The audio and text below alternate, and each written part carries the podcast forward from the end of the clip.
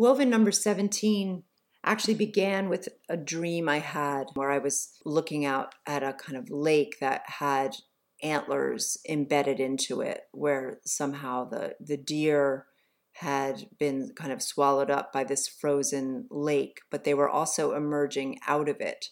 So I set about trying to create something that had to do with that magic and horror of the dream, where there's kind of dark fairy tale like magic, but also um, visceral, very physical horror in the piece. There's blood on the antlers still. There's a kind of slow revelation of not just the antlers that kind of poke towards the viewer, kind of puncturing the picture plane, but also the fur and in some cases the eyes of, of the deer.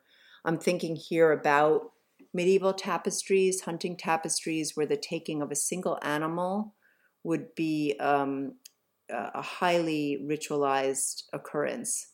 And so this piece is about a kind of excess plunder. Um, there's not one single animal, but many. This is a kind of grave, but it's also a sort of an image in a way of resurrection. The deer, like kind of sinking into the earth, but also emerging out of it.